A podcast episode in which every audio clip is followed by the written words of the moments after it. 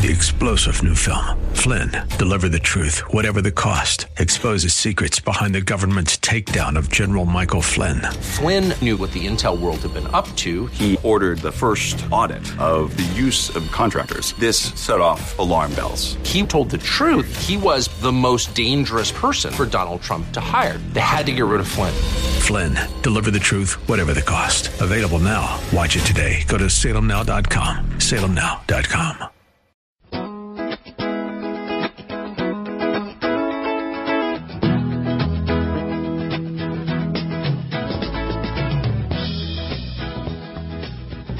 Good afternoon, and welcome to another hour. Well, less than an hour. 55 minutes, less commercial breaks. It's somewhere around 48 minutes, folks. Well, welcome to another 48 minutes with Woods and Water, South Carolina. Thank you to Taylor for being with me again today. Not going to say anything, are you? No, kind of my job. I'm just kidding. I love being on your show. Thank you for letting me. On my show. Did y'all hear that? My show. Can we not make a big deal out of it? So your our subconscious our subconscious show. okay.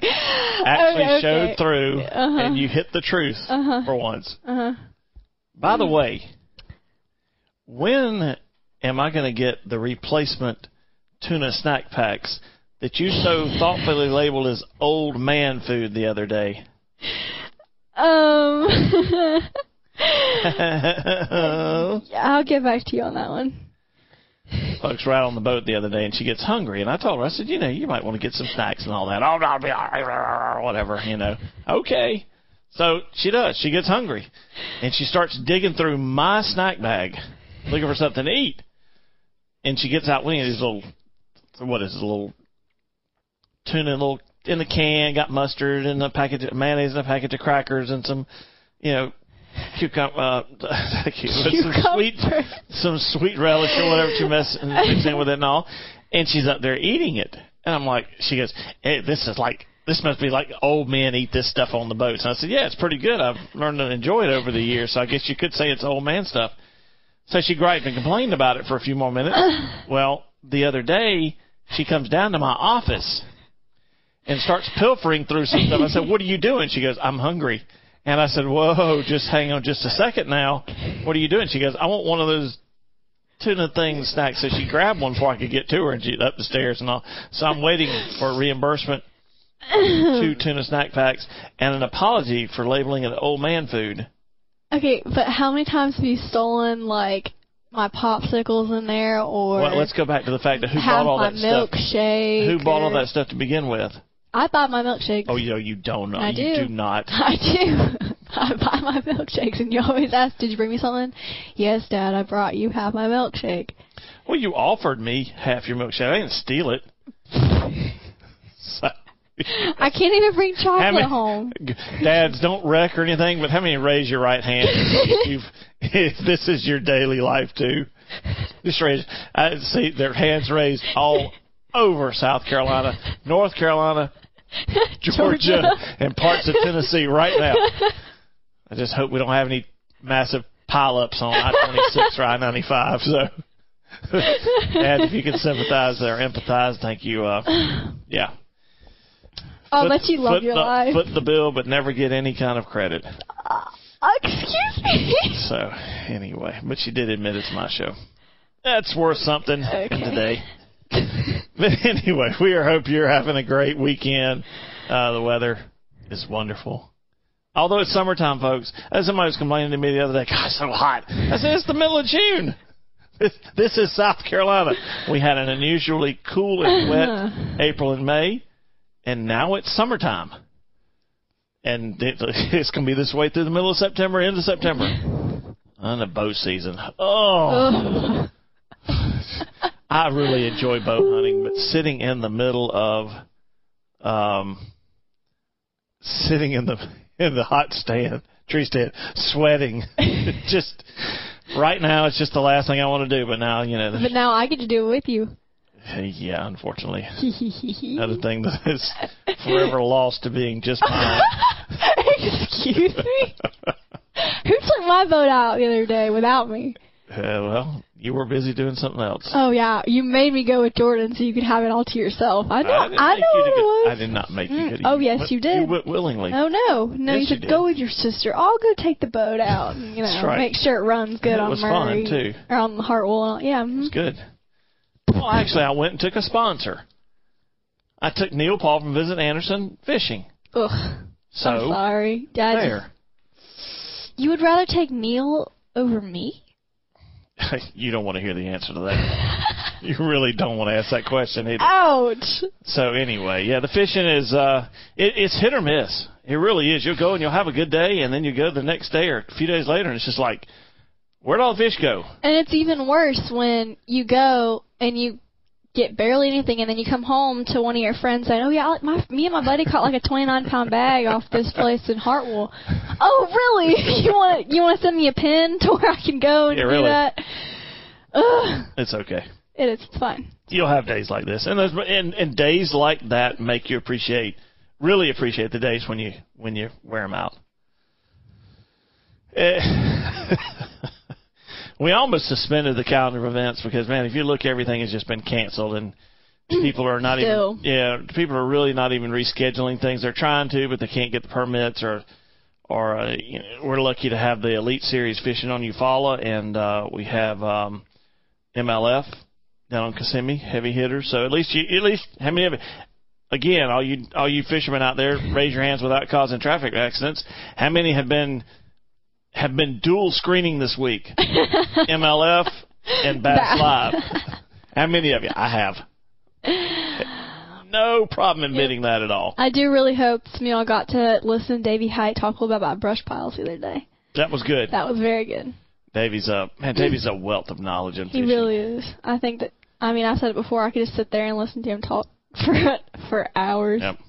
But we don't have hours. All right. We don't have hours. Let's, We have uh, 48 like we said, we're gonna we were gonna we're gonna just give, do away with it until, but we got a few things that are happening. So, Taylor, the, some of them are virtual, but you know some of them are actually in, in Yeah. person. So And this one's actually in person. this one's in person. Um, the St. Andrews Bass Anglers is starting a night trail starting this month.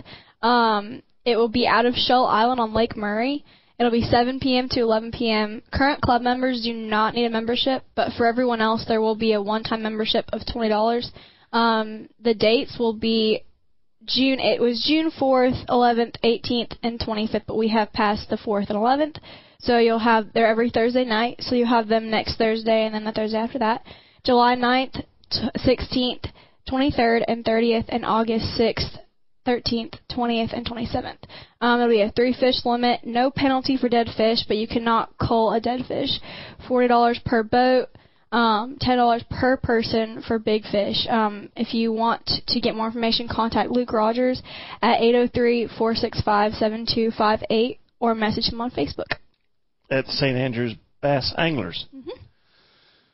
Whew. Get that, folks? Thursday nighter. she goes, Taylor's like, what are all these numbers here? They're not dates. I'm like, Well, I was like, there's too night, many, like- silly. yeah, it's, it's, I had a blonde moment. Okay, a blonde moment. This is this is a virtual one. Uh, frequent, or I would say frequent guest, but he's on here a couple times a year. Uh, Scott Leysath, the sporting chef and uh, host of Dead Meat, and Outdoor Channel's Mike Robinson to appear virtually at Series Fest on Sunday, July 21st at 3:30 p.m. Mountain Time. Get that? That's 3:30 on Mountain Time. That would be um, 5:30 Eastern Time. Uh, wild Game chefs share secrets to cooking dead meat and farming the wild with Denver restaurateur and chef Elise Wiggins.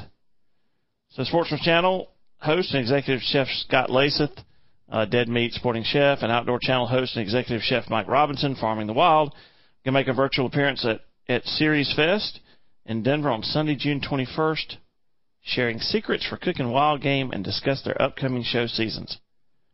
So, that's uh, pretty good. And look, Dead Meat is about finding interesting people who have a passion for making some of the ugliest critters in the world taste delicious.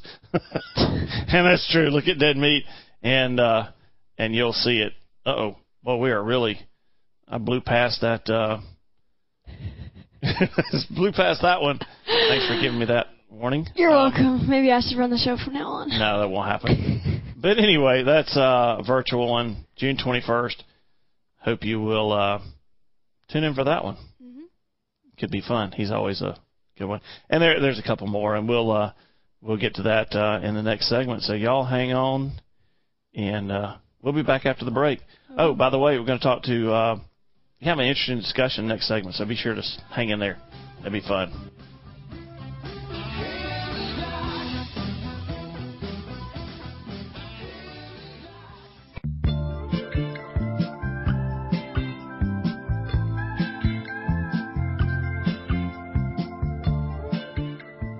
Not trying to put anybody to sleep today, am I, Taylor? No, but you're trying to annoy the heck out of me with it. I do that. Just I do I do that when I breathe in the morning. So that's, that's actually true. well, we uh, well, welcome back to Woods and Water, South Carolina. Uh, glad you're tuning in. We have a,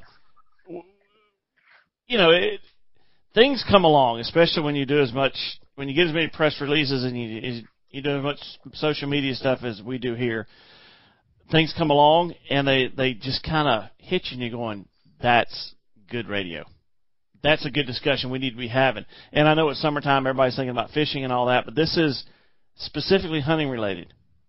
Uh, at least this article. This article came out of uh, Northwoods Collective. The message of conservation has failed. I did a little research on them, and, and if you go to their website, um, you can't argue with this. There, there are four bullet points they've got to find nature no matter where it is, to live the traditions of mankind, to inspire generations to come, to rediscover the outdoors. That's kind of why this whole radio show was formed to, for, to get people out to rediscover the outdoors. So this came out of him, and, and I didn't get this directly. It, it saw it on social media, and the person that shared it is Scott Vance. And uh, Scott, you were you should not have answered that that uh, Facebook message, my friend. good. We're good with it. But but it did. Uh, Scott shared it there, and immediately there was some really good conversation. There were some really good comments about hunting is is is hunting conservation. Can you be a conservation, not a hunter? On and on and on. I was like, this is good. I gotta I gotta get Scott on here. We got to talk about this. So welcome to Woods and Water, South Carolina. Take just a minute. Tell us, uh, give us a little bit of your background the outdoors, maybe, and what you're doing right now, and then we'll dive into this one. Sure. Yeah. Thanks. Thanks a bunch for having me on. Um, yeah, I've got a, um, a pretty long history in conservation. I actually grew up in Western North Carolina, okay. and my my grandpa liked to say I was the best jump dog that he ever had. He was, when I went to college, he was really sad because all the rest of the dogs would just stand in the road and jump jump the rabbit. But um, I, I grew up hunting and fishing. I was really one of the lucky ones. I had um, grandparents that loved to hunt and fish. They took me all the time. So I've really never known a life where we didn't have hunting and fishing. Right. You know, it's just part of my DNA. It's part of who I am. And so, um, went to college, uh, got my master's degree at Clemson University. Don't hold that against me. Oh, and, not, uh, not on this show. and, uh, and so then I became a professional in the wildlife field and, uh, I worked for a couple of different state agencies. I worked for, uh, a really popular, well-known, wonderful organization there in South Carolina for about 17 years called yep. the National Wild Turkey Federation. Ended up being their senior VP for conservation for many years. And then uh, most recently, I have been the CEO and executive director for the Union Sportsmen's Alliance here out of um, Central Tennessee, Middle Tennessee, uh, near Franklin, Tennessee. Okay. And so um, with that, I've got to experience a, a lot of different conservation aspects. And so my heart is really, and, and my passion is really all about introducing the next generation to the outdoors and quite honestly, making sure that I leave a legacy and my organizations leave a legacy that's going to live on long after I'm gone. And so the, the recruitment, retention, reactivation, we call it R3 aspects, uh, all of the things that center around creating uh, this next generation of outdoor women and men. Um, it's what I live for. It's what I'm all about. That's so cool. So, what is your take on the R3 movement? What does that mean to you, and what are your thoughts on that? Well, you know, uh, I would say that my viewpoint has evolved a lot over the years. Uh, certainly when I started out as a, a biologist one down in Florida, you know, my primary job was to to run the the uh, the managed hunts, go out and do surveys. It was a wonderful job. I wish I could go back and do it again. I spent about 12 hours a day out in the field chasing snakes and lizards and turtles and doing fish surveys and catching alligators and you know every now and then I'd run a hunt or two and do some seminars but it's a great job and at that point in my career I kind of just thought everybody hunted and fished right I, Right. I didn't really realize that not everybody thought like you know me um and and so it wasn't until I went to Missouri and moved into a supervisory role there that I started to realize, you know what? We have a lot of different stakeholders in this world. There's a lot of people that use our public lands, that use our resources, that enjoy and appreciate wildlife. They don't hunt and fish. And the question that I always had was why?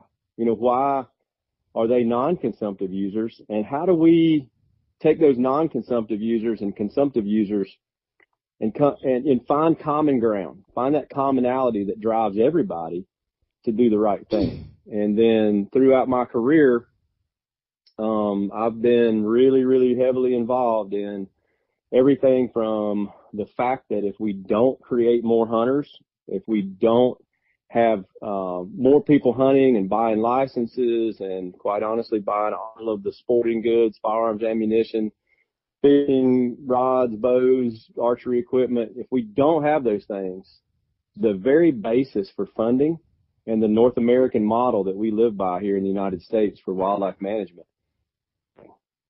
And so there's an urgency um, that all wildlife professionals feel to recruit that next generation and keep this going.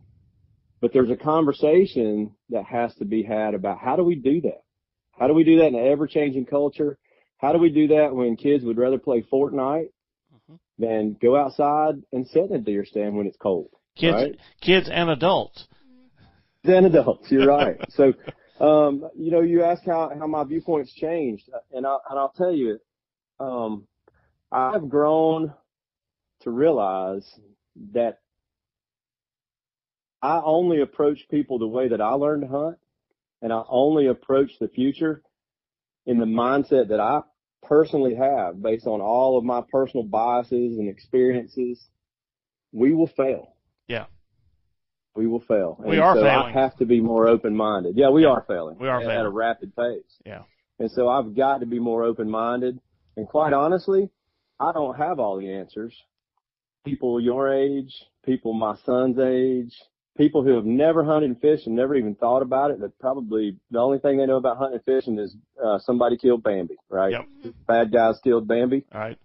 those are the people we actually need to talk to. Those are the people we need to embrace and we need to find out make them want to support conservation and how do we use what we learn from them to create that next generation of anglers, hunters, and conservationists. This article starts out talking about Arthur a little bit, and, and it, it the first paragraph: conservation is a lousy carrot, and I encourage you to go to Northwoods Collective and read the article. It, you know, it's it's right there, and it goes to an example. Um, you know, seven, eight year old hockey players. You know, they're in the third period. If you're a hockey fan, you know that's the final period. If you're not a hockey fan, it's the final period. Uh, you know, there's just a few minutes left. You know, it, you know what it's like to be in one of those uh, basketball games where there's just seconds left and your free throws and all that. You know, um, it goes through. I was proud of these kids. They've been hustling hard, doing the little things. You know, trying to keep trying to keep them going. You know, and they go out there and um, they win the game. Sudden death overtime, beautiful goal. Boom, boom, boom. You know, the the the kid who's not the great hockey player scores a winning goal. Bench erupted. They're all, you know, excited and all. In the end, they want ice cream. And he talks about, you know, to them, that win's great, but the ice cream is what they appreciate more than the win.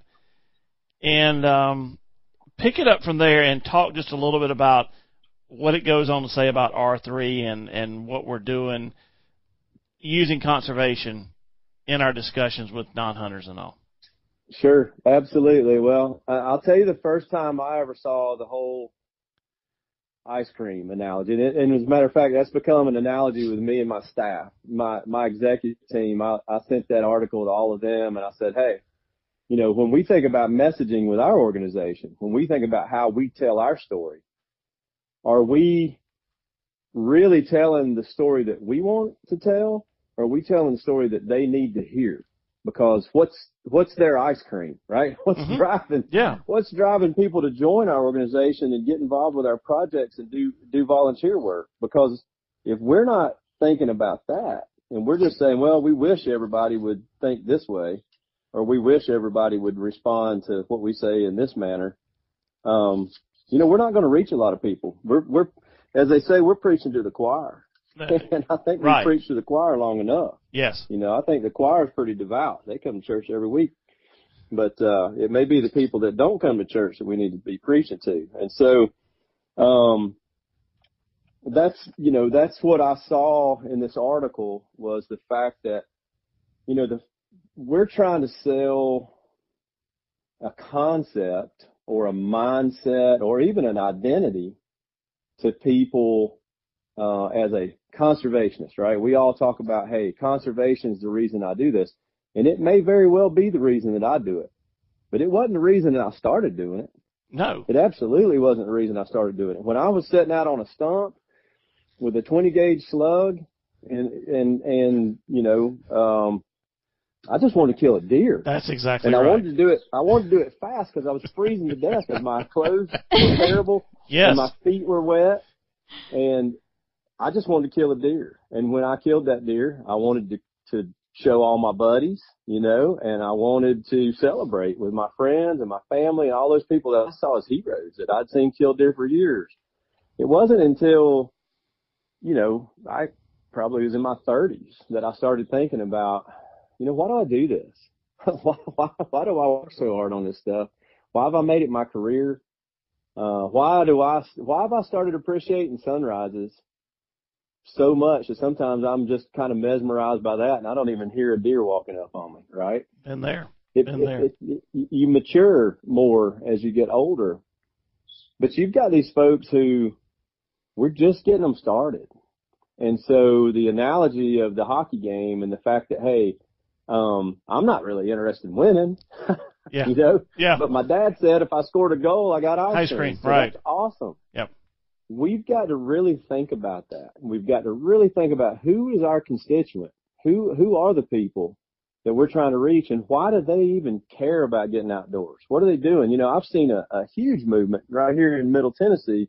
I see it a lot. I'm seeing it even more during this, this pandemic. Yeah.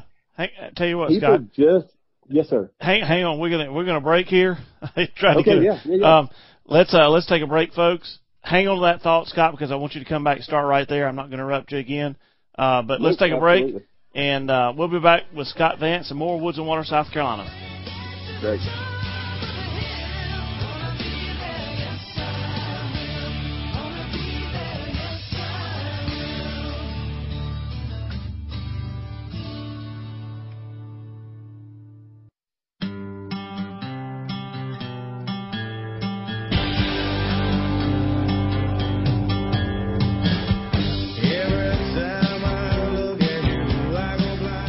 Welcome back to Woods and Water, South Carolina. I hope by now that you know a lot of those husbands who went blind after being home with their wives for so long, their Oh, eyesight's gracious. returned. Would you agree. Scott? Oh yeah. Okay. Okay. My wife's ready for me to go back on the road. oh me, I go blind. Good song though. Good good artist. Okay, Scott, I gotta ask every time I play this, I have to ask my guest. Now, is that Hootie and the Blowfish or is that Darius Rucker? I'm going to say that's Hootie and the Blowfish. But Yes. I, I don't know for sure. Gotta love that one. Take that, Taylor. Uh, You like that? I'm old school. Man. Old school, yes, yes. Well, that's great. Well, look, I, I, I, I hope I haven't gotten you off, but I want you to go back to right where you were when we ended the segment. Sure. Just sure. pick it up and well, roll on. Yeah, you know what I was saying was that this pandemic um, has brought out something here locally, and I'm certain nationwide, um, that's interesting, and that's the fact that you know people are tired of being indoors, but they don't want to go to areas where there's a big crowd. They don't. They don't want to, you know, expose themselves to any unnecessary danger, and that's a good thing. But people getting outside, people that I've never seen walk in the neighborhood are getting outside. People that have never ridden a bike before or buying a bicycle. You know, sporting goods sales as far as fishing gear and, and some of the basic entry level stuff Through the roof. skyrocketed. it's through the roof. Go to the store, try to find some of it. It's empty. It's all sold out. Yeah, Yeah. they've sold out of everything and can't get any more to restock. And Yep. so it's a very interesting um thing that's happened, right? It's a side effect of the fact that people just can't get out and socialize in the way that they were accustomed to doing. So now they're they're picking up on these things. And if you think about it, it's, it's like stepping back in time 25 or 30 years back to when you and I were just starting to cut our teeth really Yep. and be sportsmen. Yep. And we didn't have a whole lot of other stuff to do. There wasn't a movie theater on every corner. We didn't have Netflix. We didn't have all of the social things that are available to people now and all the different ways that they socialize. And so our hunting and angling, that was our social outreach. That was the way that we socialized. That was the way that we got back to our spiritual center. And I love seeing people get out now. I hope that it doesn't change. I hope when things get back to somewhat normal, people keep doing that, that they figure out, hey, I enjoy this. This is fun. This is great family time. And- And so, and you've hit on it right there. Great family times. 'Cause I, I like you have seen more social media posts of families outdoors, whether it be just Yep. going for a hike, walking to a waterfall. Uh, we went out walking, we went out biking together, or something. It, it's been great to see the family units and all this outdoor stuff. Totally agree. Could not agree more. And, and honestly, we've worked so hard through the R3 programs, all the state agencies, many, many of the conservation nonprofits, spent tons of time, thousands and thousands of hours, uh, literally millions of dollars trying to create these programs to do this. And the reality is our culture is going to drive it. It's not a program. It's not something that you can just insert you know, um, some money here or insert some capacity here or insert a program over there. This actually has to be cultural. It has to be a cultural change. And the primary thing, and I've said this for years and years and years, and I don't have the answer. I don't even proclaim to know where to start. But we've got to make hunting and fishing cool. We've got to make it look like something that people would enjoy. And we've got to change the perception of it from something that just old rednecks like me and you do Mhm. to something that, man, that sounds fun. It sounds cool. My friends are going to think that that's cool. I can do that with my friends and my family. And it's something that takes me away from the typical hustle and bustle and the stress that I'm under, whatever that stress is at whatever point in your life. And it's relaxing. You know, it, it allows me to be at one with nature. Um, but we can't sell, that goes right back to the article where we're trying to sell conservation. Conservation is a, uh, an action, uh, and it's a mindset, right? And it would be similar to going, okay, I'm gonna, I'm gonna, I'm read an article on philosophy and then I'm gonna try to make you a great philosopher because you need to really enjoy and appreciate. It's like, you ever have to do poetry when you're Uh, in school? Taylor? Ugh, You had to do like the, hi- the Gosh, haiku, hey, the haiku poem that you just Oh, like. my You're like, I don't even understand what that means. It's, it's horrible. It's I just a bunch of words on a page. exactly. Well, that's what we're doing to a lot of people. We're Yep. going, hey, you should be a conservationist. Here's what it's all about. And they haven't even taken that first step. Yeah. You know, they haven't even, they haven't even got out there and enjoyed the sunrise yet. And quite honestly, they haven't done the basic, they hadn't got their ice cream. You That's know? right. Yep. We're, we're, we're taking them a full course meal and telling them to build a restaurant. And they haven't even got the ice cream yet. And so we got to figure out how, what that ice cream is. And it's, it's something different to a lot of different groups. We got to find some commonality. And quite honestly, we've got to check our preconceived notions, our biases, and maybe more importantly for some of us old Caucasian fellas, our egos Yeah. at the door. Yeah. And we got to say, we got to suck it up and go, you know what? What would you like to do? the end. Taylor, what do you Next see? What do you see in your age group? I mean, anything outdoors. I mean, you know, my friends, they haven't grown up in families with big outdoors like parents or siblings, but I do I have over the years gotten some friends that have mostly from the fishing side of things. I have a lot of friends that fish um like high school tournaments and so it's kind of spread throughout my friend group and they've kind of seen like, oh, this is this is a fun thing. This is something that, you know, it it seems like they're having fun and they get congratulations on your big fish or your personal best something like that. And they're seeing that, but it's uh, it feels like it's a whole different playing field when you mention hunting because that there again hmm you're killing Bambi. That's what they see. And for a lot of the, I mean, for a lot of the years, like middle school was pretty hard because, you know, the more I mentioned hunting, like I'd, my friends would be like, "What are you doing this weekend?" I'm like, "Oh, I'm gonna go to the farm and hunt with my dad." And they're like, "Oh, you're you're gonna go kill an innocent animal?" And I'm like, Yeah, and I'm gonna Yeah. eat him too. yeah. Yeah. And that's it. We're And it's like it. And Exactly, and I'm just like, then you get to the point where like, what do I do? Like you, you kind of feel like you got the wind knocked out of you. You're like, because I really, I am killing something, but it's not just for fun. It's, it's to make memories. It's to provide food for my family and all But this. But they don't of it- understand that. But part of it is accomplishment. It is accomplishment because I mean you're doing something good. You're like population control, and you're, I mean, we eat venison a lot around here. We do. Tacos, chili, so- anything like that. And so you're like, you know why you do it, but you're like, how do I explain it in a way that they'll understand, and that won't sound bad. And that's I think Yep. that's where it all comes into play. Is I think some people that do think they want to go do it or try it are scared. They're like, how much hate am I going to get? You know, how much Yeah. how much am I going to have to worry every day that when I say I can't go do this, I can't go to cookout and hang out with friends, or I can't go to this dance because I'm going to be going into a deer stand, or I'm going to be taking the dog to go bird hunt, or you know anything like that. I think it's it's a some people make it a fear thing, and it can be very toxic in a friendship. And I've had to drop some friends because of how much they were hating on it. And it wasn't, I mean, I'm like, I know this is what I love to do and this is my passion, but why? Why, why do you do this to me? You know, and I think that's a big thing, is you just kind of got not, can't be afraid of it. You gotta embrace it and pray that they'll understand.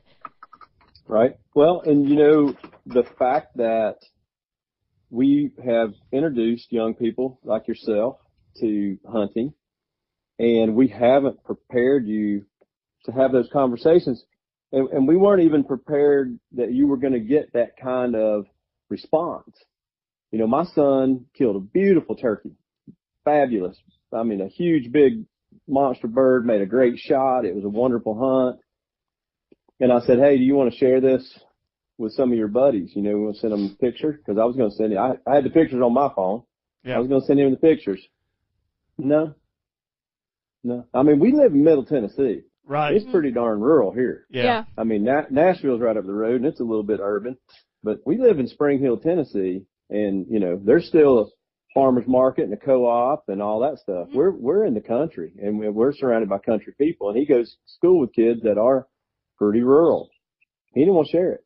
He won't show anybody. Hmm. And the reason that he didn't want to show, show anybody is he was afraid of how they would view him, how he would be judged. And quite honestly, you know, I won't get into a bunch of psychology, but but that that psychological security, right? That that emotional security is what we all seek.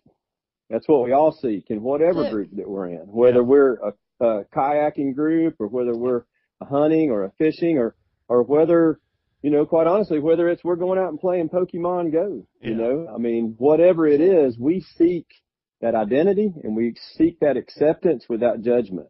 And if we can't prepare young people to do that, to answer those questions, to uh, feel like they're doing the right thing, then shame on us. Yeah. Well, Scott, that's a great place to end this segment. Look, can we uh can we circle back around and do this again because we only got about halfway through this article. or a quarter. Yeah. A quarter, yeah. but I do Man, appreciate I you. can- I've been doing it for 30 years, so I'm Okay. passionate about it. I can talk about it all day. Anytime you want to do something. We will get back to you, Scott. Thank you very much. Talk to you later. Yes, sir. All right.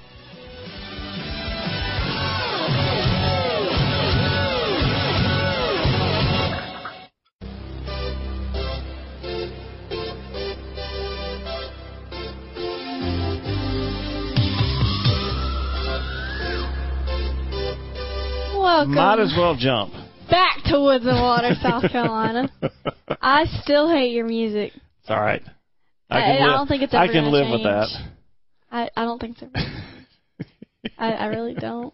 I promise y'all, the show with my bumper music will be coming very soon. As soon as I sit down and express my opinions Oh, you've got those. and give some ideas, it'll be, I'll save y'all. Don't worry about it. You don't have to worry. You don't have to listen to that music for one Since show. you have opinions, what do you think about the last two segments? oh my word, that was so good. A lot to think about. That's a, that's a, it is a lot to think about, and it's a lot to digest and kind of make sense of on your own.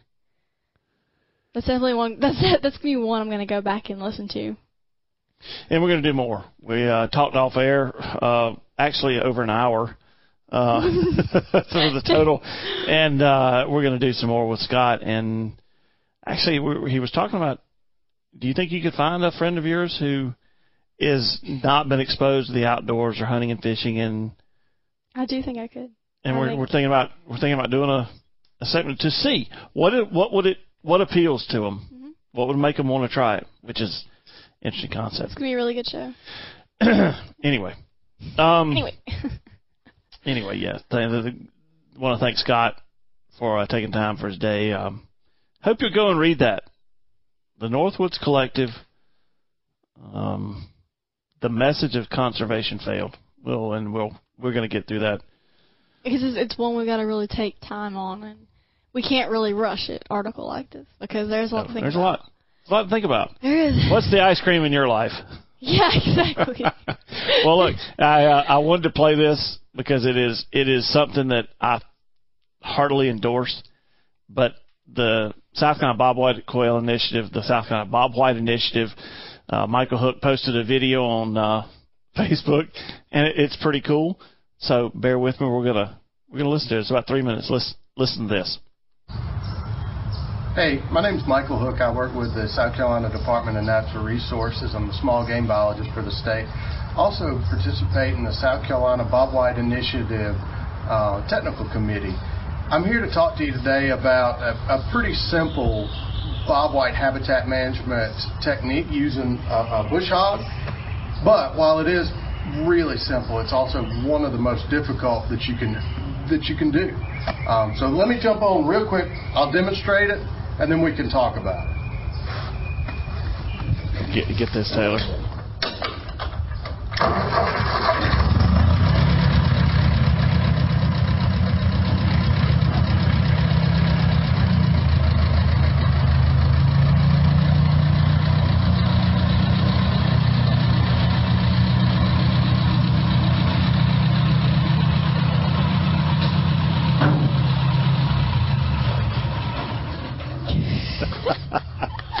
It's that's part that's part of the video, folks.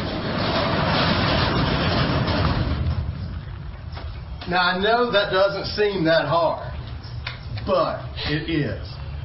You know, this time of year you've got grasses and weeds growing in your old fields, on ditch banks, on roads, around your hunt club.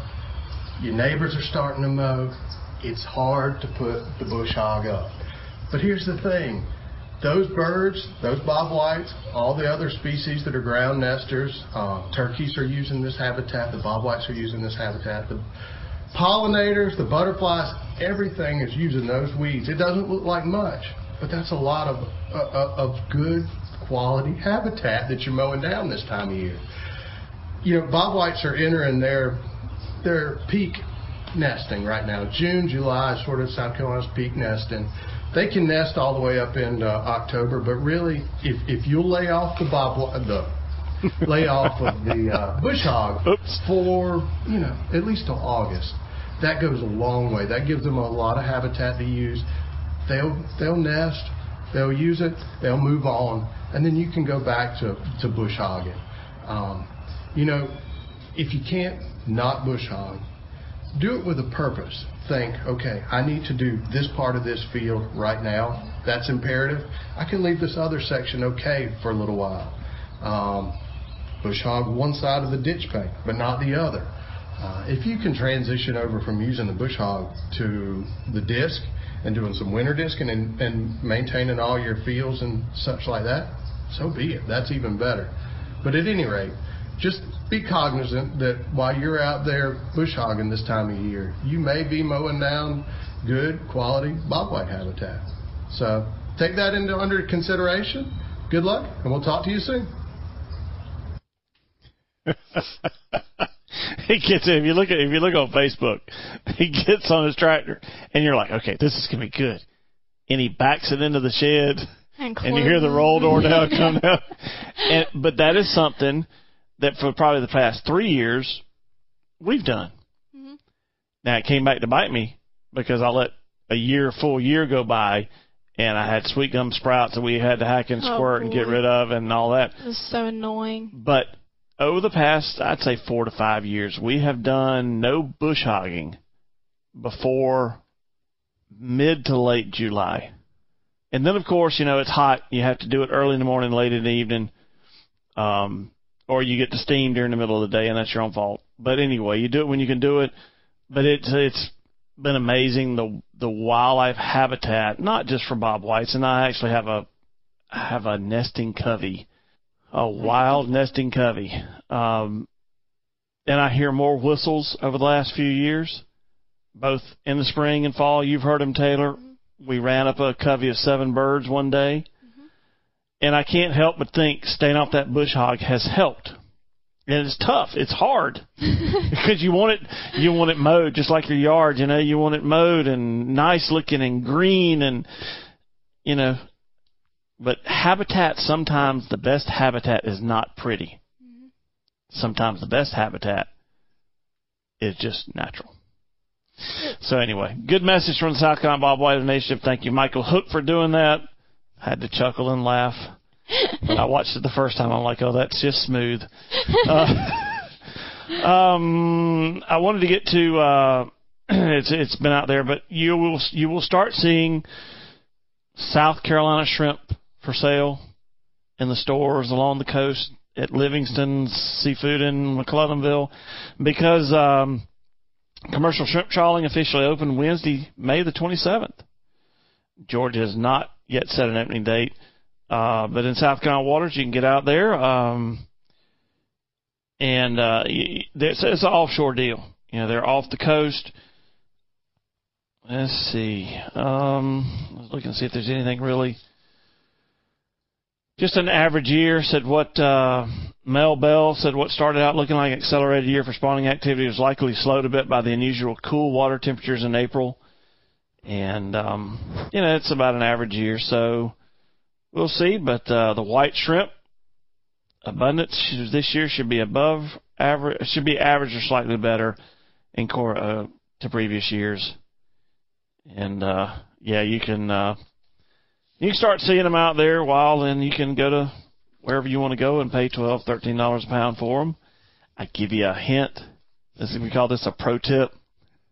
You can go to McClellanville if you're down that way or the coast. I mean Charleston, they're probably six or seven pounds, but if you, normally in McClellanville, you can pick up a fifty pound box of of fresh caught shrimp, and I mean like off the boat fresh, uh, for uh, four dollars a pound head on.